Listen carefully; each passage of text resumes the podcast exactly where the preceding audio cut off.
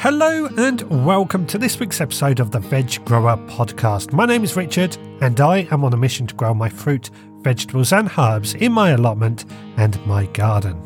Now, this week I am turning my attention to wood chip, and this topic came up because I had an email from one of my members of the supporters club asking whether I've covered my gardening shredder in a previous podcast or whether we can talk about it in the future. So I thought, you know what, that sounds like a good thing to talk about. So this week we are talking about wood chip for that very reason. Now, down on the allotment, we seem to be getting a regular delivery of wood chip. The allotment committee doesn't know where it's coming from, so they've said we can use it on our allotments as much as we want. So let's head down to the allotment first and hear just how I am using this wood chip. Well, it's been a lovely day here on the Alum, and I'm down here with Roxy, who's looking at me as if to say, It's been lovely, but I want to go home. So we won't be here much longer. But today, one of the main tasks I have been doing is barrowing loads of this wood chip onto some of my beds. Now, this wood chip is delivered to the allotment, and the allotment committee are unsure where it's actually coming from. It just seems to keep turning up, and we keep getting quite a few deliveries of it. Now, I personally think this is fantastic. It's obviously a tree surgeon or a local gardener who is chopping up a load of trees through a shredder and then delivering it to our allotment. It could even be the council, to be honest with you. For me, I think this is a fantastic resource. Wood chip for me has so many uses. I use it to add to my compost heaps. I've used it in the past for my paths, and unfortunately, what I found with using it for paths is I needed a huge amount of it that made it very, very difficult to get enough of it. And I also found that eventually the couch grass did grow through the wood chips. So I decided not to use it for paths. I prefer grass paths anyway because I can then mow it and use the grass clippings. But where I have really been using this wood chip for today is around my rhubarb and my globe artichokes. These are some of my perennial plants, which are pretty hardy to be fair, but eh, particularly with a rhubarb, I think just protecting the roots for a little bit longer just helps them in the future. So what I've been doing is I basically cleared away any weeds, cleared away any dead material as well, and composted all that. I then laid down a load of cardboard with a bit of compost first as well, just to give the ground a bit of a boost.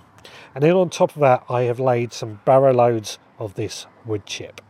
Now, what this is going to do is act as a mulch.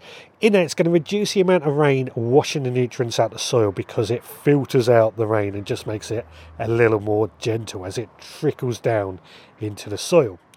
It will protect the roots from frost by basically adding this blanket effect, trapping some of that heat into the soil, which will protect the rhubarb crowns.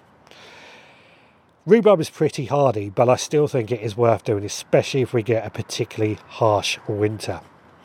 But what it also does is it reduces the amount of weeds that come through, like mini mulches, just because it blocks out the sunlight and it also reduces evaporation when we get into the spring summer times. Best of all, this stuff will biodegrade back down into the soil. So if we keep getting this wood chip in the future, I will have to top it up every year. But the fact that it will eventually break down into the soil, I think is a good thing. Now, some people do say that adding wood chip on top of a bed can be a bit of a negative reaction because they claim that the wood chip needs nitrogen to break down. However, a lot of people will dispute this. So I don't know which way to believe, I'll be honest with you. As I said time and time again, I'm not a scientist, I'm just a amateur gardener who loves growing my own food. And I've not found that it causes any problems when I've used it in the past. So I will continue to use it until proven otherwise. Now that's just one of the uses for wood chip. We've got a bit more coming up a little bit later on when I am at home. But what else have I been doing down in the allotment, you're probably asking? One of the main things that I've also been doing today is planting out my broad bean plants. Now, I sowed some broad bean plants back in October for overwintering.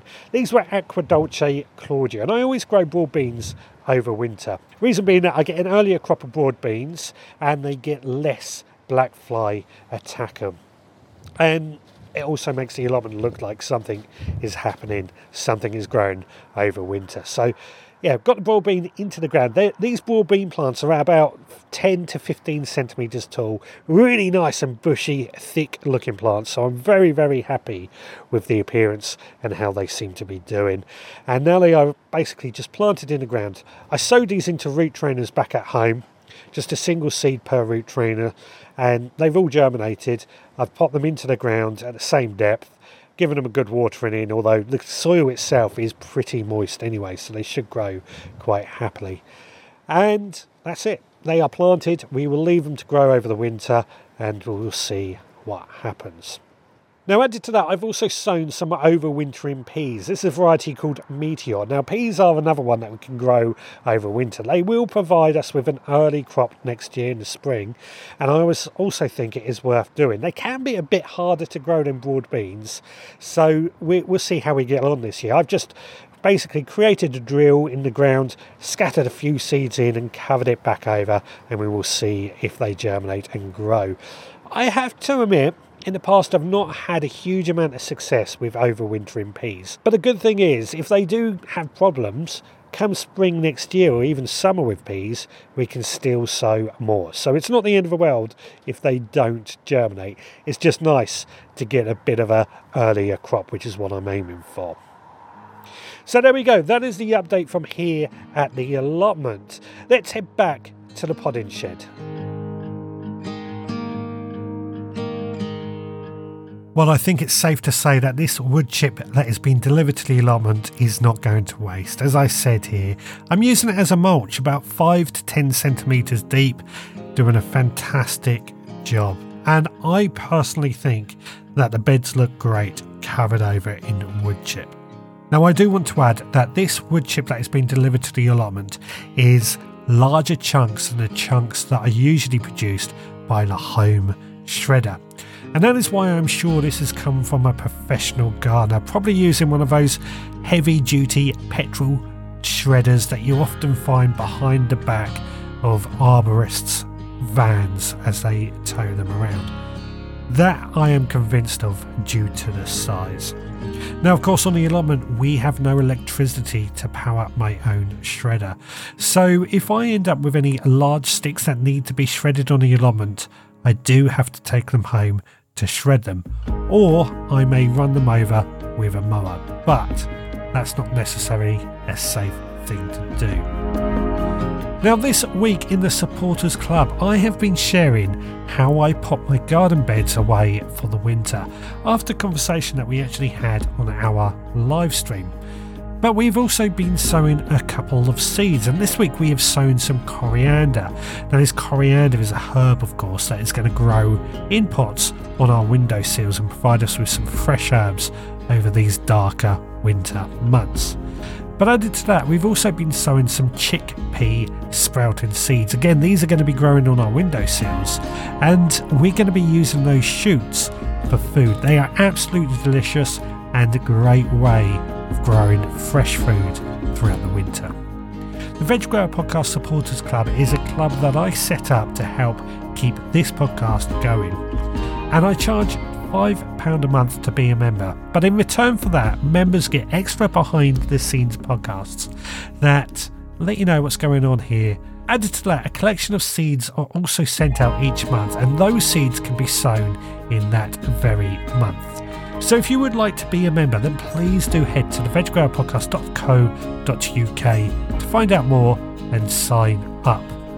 Now, alternatively, you can also help support this podcast by rating and reviewing on your podcast provider.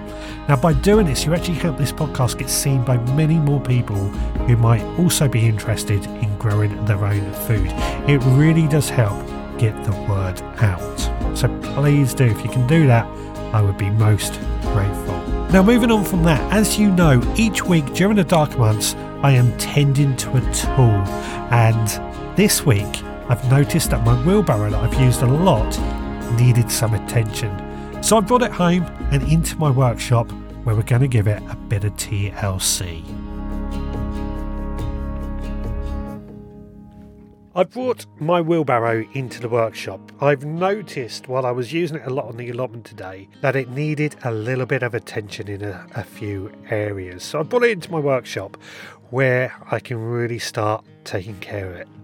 The first thing I've done is I've taken the wheel off. Now the wheel itself was a little underinflated. This is a type of wheel that you put air into. I know we've got some punchless varieties out there but this one does have a tube, does have a tyre.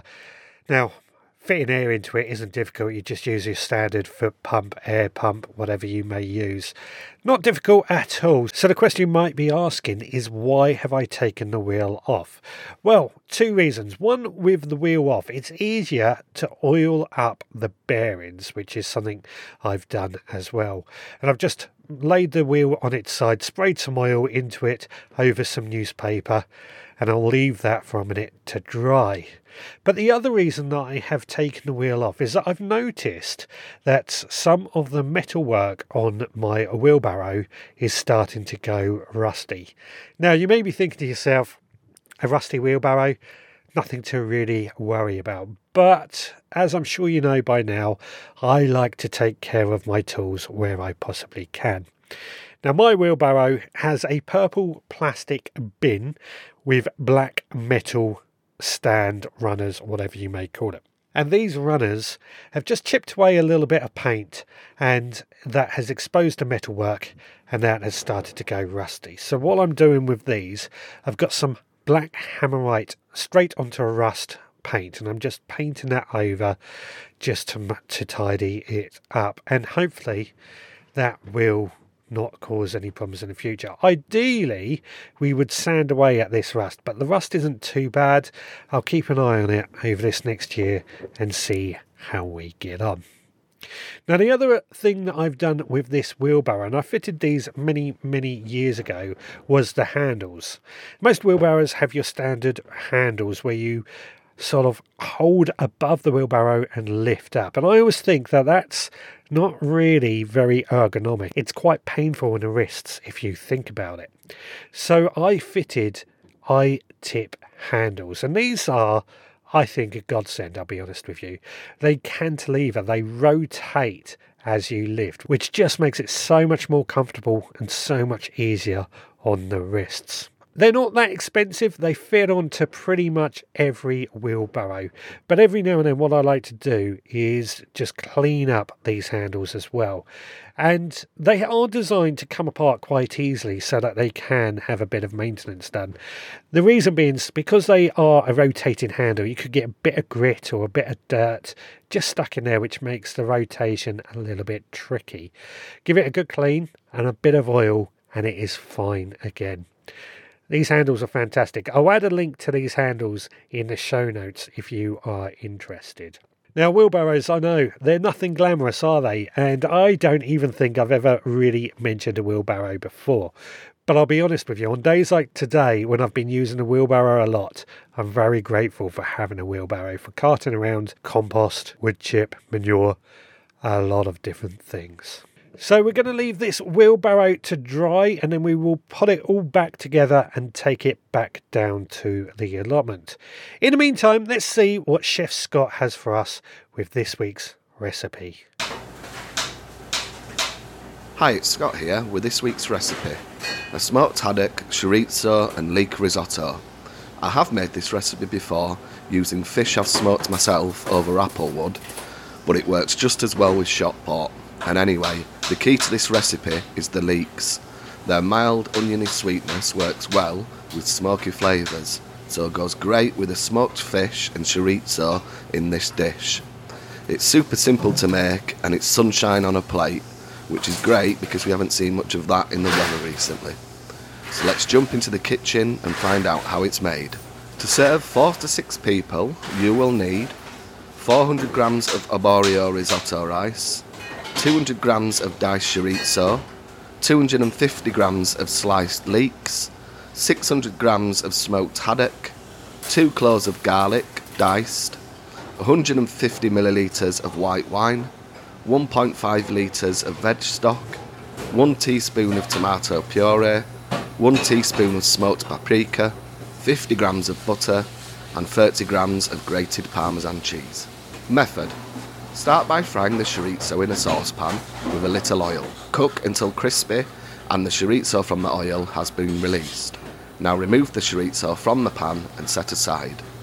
Now add the sliced leeks and garlic to the pan and cook down on a medium heat until they become nice and soft.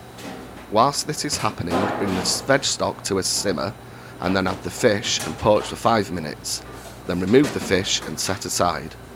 Now add the rice, tomato puree and paprika to the leeks and garlic and stir to coat the rice in the oil. Then add the white wine and cook down for a couple of minutes and then add the chorizo back. Now add the stock a ladle at a time, allowing the rice to absorb the stock between each ladle. Repeat this until the stock has been used. Now flake in the fish to the risotto and give it a stir. Then finish the risotto by adding the butter and parmesan. And that's the recipe done. I hope you enjoy it. Well, my mouth is watering after hearing that recipe. I love all those ingredients that Scott has used. Love a good risotto too. Oh, I think Scott needs to come with a warning that we will get hungry. Delicious. I have to say, I really fancy this risotto now. But it is time to head out into the garden and shred some of those branches on the tree with my home shredder. So come meet me out there. Now, the original question that started this podcast off was about my garden shredder. And it's only right that I give my garden shredder a mention because I've just been shredding a load of the branches that I've been cutting down from a tree outside my greenhouse. Now, I brought this Ryobi garden shredder about two, three years ago. It's 2500 watt and it has served me well for the last few years. Before I got this garden shredder, what I actually used to do was run over all our clippings, all our prunings with my lawnmower. And that worked fine, except it did throw some chunks of wood all over the place. So was a little bit on the dangerous side, as I'm sure you can imagine. But I decided to buy a garden shredder because, well, I wanted to be a bit safer with what I was doing. So we got this garden shredder, and now whenever I make any prunings or cut any branches off, I pass it through this shredder. Now, this shredder does actually cut up to a decent thickness. Some branches are too thick, but I find that up to about 10 centimeters thick is the limit. Any thicker than that, it doesn't pass through anyway. But if you think of a decent broomstick handle, that'll fit through nicely. And it literally does eat anything I throw in there. Chops it all up into this nice chopped wood chip and it collects it in a bucket underneath. Now, it is all part of the system the bucket, the shredder, there's a plunger to push it all down as well. They are quite expensive. This one cost me about £200, but it has been superseded now. The one on the market, looking on Amazon at the moment, which I'll link to, is £282, but it's a 3000 watt shredder what I find with my shredder is that we do need to have power, which is why I can't take it down the allotment. But anything at home, we run through this, we shred it, then we use all those wood chips in a variety of reasons. Number one reason I wanted the shredder was, of course, to make more compost. Compost being something we want to produce a lot of. So once it's been through the shredder, I then take it over to my compost bin, mix it with plenty of green material, grass clippings, etc., and there we go. Now that is great. What I've actually noticed in the past, when I've done some shredding, the wood chips in a day or two have really got quite hot, and I've even following day after shredding, I've dug into the pile and I can already see steam and even ash from where it is starting to compost down, get hot and compost down. So it just goes to show that shredding all this material makes compost a lot quicker and better. I've set my shredder up inside my shed for easy access, just turn it on and off we go. It can be a little bit noisy. So I'm always wary about the neighbours when I use it. I try not to use it for long periods at a time. But other uses I've been using this wood chip for here at home is actually I've placed it around the outside of our chicken run for the time being around the herb garden area, much like I've done uh, down on the allotment as a bit of a mulch. But I've also thrown it into the chicken pen as well, just to give the chickens something to have a good time flicking through, digging through, spreading all over the place, and helping inside at drying out the chicken coop. And of course, we can use this wood chip mulch on our pots as well if required. So, plenty of uses for wood chip. So, if you haven't got a shredder, I highly recommend getting one if you are doing a lot of prunings. Now, of course, that wouldn't be right to say that's everything that I've done in the garden this week, of course. We've been tackling a few things. Now, sweet peas is something that I sowed a few weeks ago. Sweet peas, not necessarily vegetables, but I just thought, you know what, they're going to be pretty and bring in some pollinators. And a lot of gardeners do grow them over winter, much like our broad beans. Well, they germinated and they're growing quite well, so I've given those a bit of a pinch out. We've got four true leaves, so I've pinched those out to two true leaves in order to make them a bit more bushier. We're going to have to pop those into a big pot soon so that they can be used in the garden as a decoration. Now, talking of pots, I have, of course, been potting up some of our trees and bushes from the front garden into bigger pots as well, making sure that they can go through the winter. The front garden has really been quite a success this year with so many fruit bushes growing out the front, and I want to build on that next year. So, putting the ones that we currently have into bigger pots then frees up the smaller pots for doing other things with and bigger pots I think are easier to look after as well. So plenty going on. I'm I'm really pleased with the front garden. I've got to say this year, just having a collection of pots out the front has really utilised that space, and it can only get better and better. Right, because it is starting to get a little bit windy, I'm going to head on inside. So I will meet you back in the podding shed. Well, I think as we come to the end of this podcast, I think it's a good idea just to recap on my thoughts on having a garden shredder. Now, firstly, by shredding all our woody material using this tool, it reduces the amount of space that the material would take up. So, if you're not composting and you're sending it off to the local tip, by shredding it means it takes up less space in your bin and you can fit more in. Of course, by shredding it, we get these wood chips, which are a great mulch to use on beds or on pots. And added to that, the shredded material is also much easier and faster to compost and produces a much better compost material at the end. Now, there are downsides, of course, to having a shredder. The first thing, of course, is that they can be quite pricey. But I think it's important to recognise that you pay for what you get, the same with most tools. The other downside is that they can be noisy. I do find myself having to wear earphones if I'm doing it for a long period, and also being observant that it might upset my That being said, I won't be without one now I've had one. Well, that is it for this week. If you've got any thoughts on the garden shredder or what you do, please do get in touch and share your thoughts. Hope you've enjoyed this podcast. If you have, then please do rate and review on whatever podcast provider you get your podcasts from. If you have really enjoyed this podcast and want to help support the work that we do, then please consider becoming a member of the Veg Grower Podcast Supporters Club. Details on that are at the theveggrowerpodcast.co.uk. Now, if you are visiting our website and you want to get in touch, you can leave us a comment on the bottom of a blog post. Very simple to do. Or you can also leave us a voicemail. Failing that, if you want to get in touch via email, please do. My email address is richard at the theveggrowerpodcast.co.uk and finally, don't forget to find us on social media and give us a follow. Well, that is it for this week. So until next time, please take care.